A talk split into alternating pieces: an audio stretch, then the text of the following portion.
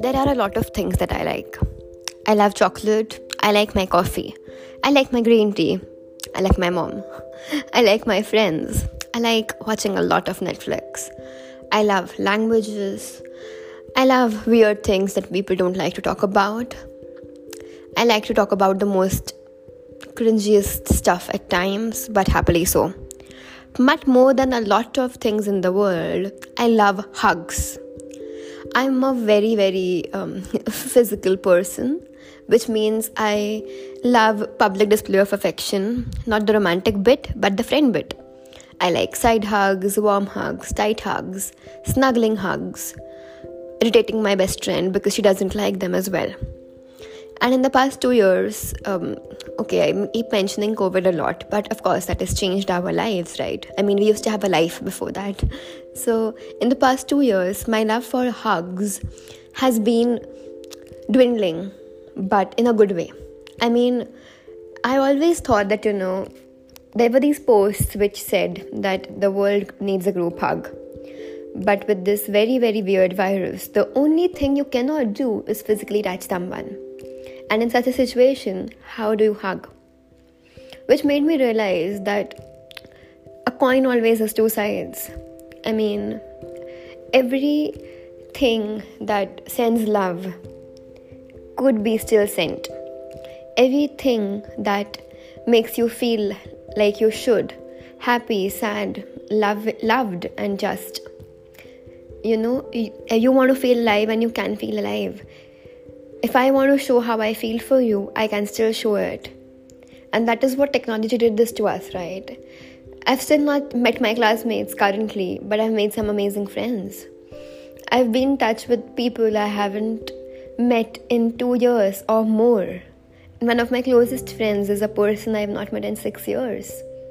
That is strange.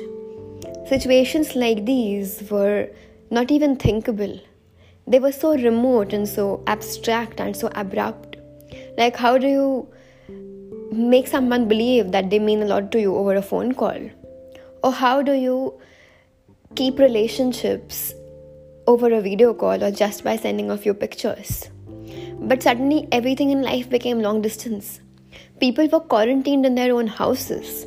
You can't move from one room to another. You couldn't meet your parents or your partner, anyone.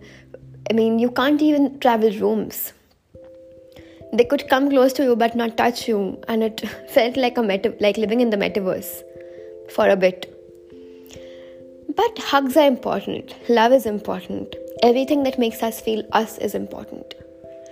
And I've changed personalities shift paradigms in the in these two years, right? My best friend has never been physically interactive. She hates hugs, she hates to snuggle, you know. And we've had four sleepovers in the past two years, which is too much for us. We've been friends for two decades now. People realize what is really, really important to them, you know, how intrinsically we are all the same and how how our human side needs to thrive. We can work online, we can exist online, but we can be alive online as well. And as weird as it sounds, it is sad, but it, it has also brought people closer.